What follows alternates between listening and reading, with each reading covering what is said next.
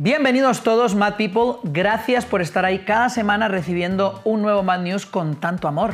Como siempre, cada like, subscribe y compartido es una forma de saber que todos estamos juntos en esto. Venga, que no me enrollo más y vamos corriendo a por la primera noticia.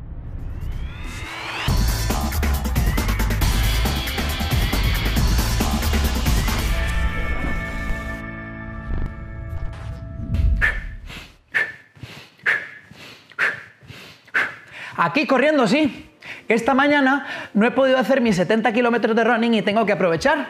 Bueno, he dicho 70. Igual quería decir 7 kilómetros. Bueno, venga, va, 7 minutos, pero por algo hay que empezar, ¿no?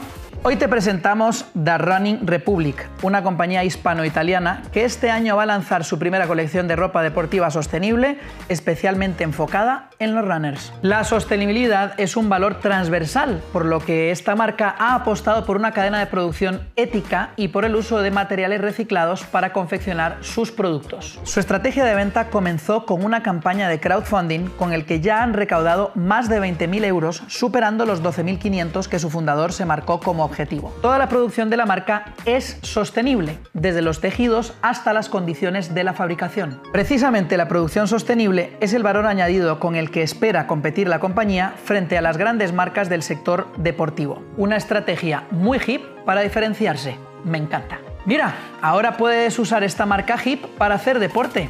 Perfecta para ir a hacer un poquito de plugin. Ah, que no sabes lo que es, ¿no? Ah, pues vas a tener que ir a ver ahora mismo los Mad News anteriores. Nosotros seguimos.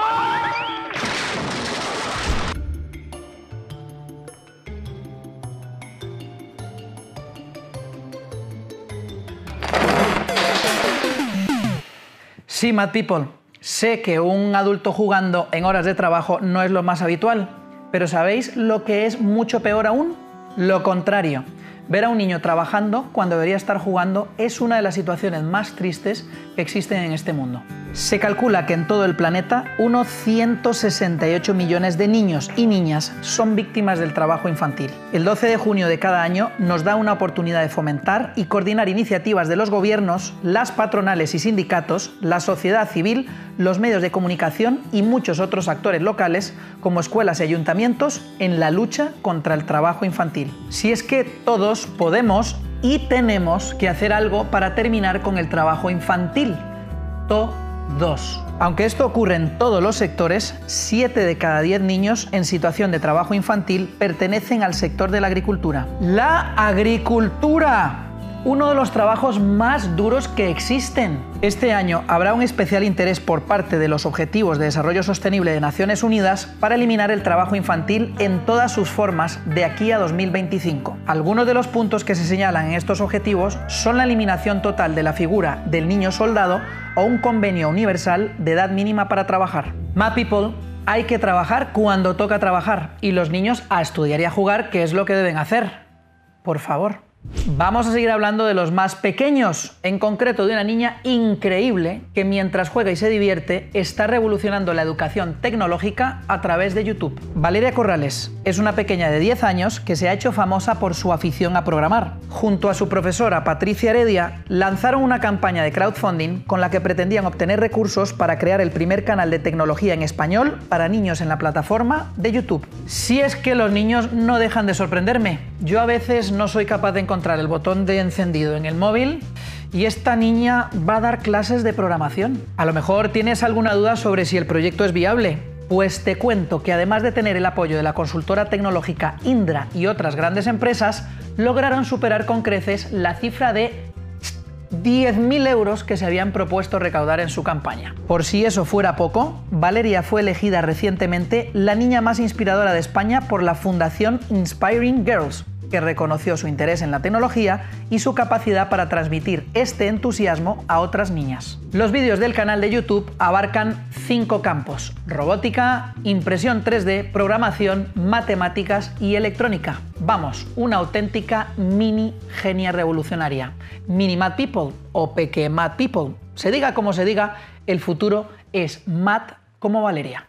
Y estamos en Google for Startups Madrid y hemos venido a visitar el evento de Startup Weekend que sirve para que todos aquellos emprendedores que tienen una idea de negocio y quieren buscar un equipo o quieren validar su idea puedan encontrar los compañeros de viaje adecuados. Lo que más me gusta de esta edición es que lo van a dedicar a proyectos sostenibles. ¿Cómo no nos íbamos a interesar en Make a Difference TV en este tipo de proyectos? Por favor, acompañadme para ver qué se cuece por aquí.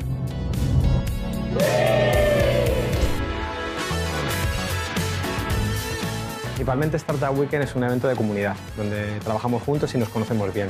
Y en sostenibilidad era algo que teníamos pendiente de hacer y creíamos que era importante hacer un evento que además fuera sostenible y tuviera que ver ese foco con todos los proyectos que se generen.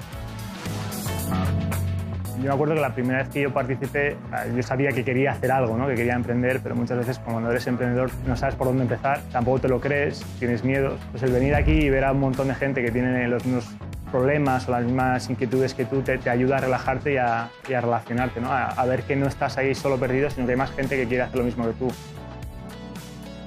Lo que intentamos es que aparte de que toda la gente que venga aquí cree proyectos y les ayudemos a crear proyectos en ese foco de sostenibilidad, hacer uno de los mejores eventos sostenibles, ya que intentaremos que todo el evento sea lo máximo posible sostenible, intentar residuo cero total, porque creemos que se puede hacer eh, es muy difícil y es, para nosotros está siendo un máster el, crear un evento de esta manera, ya que son casi 100 personas que tienes que estar todo un fin de semana consumiendo, trabajando, intentando que todo esto sea lo más sostenible posible. ¿no?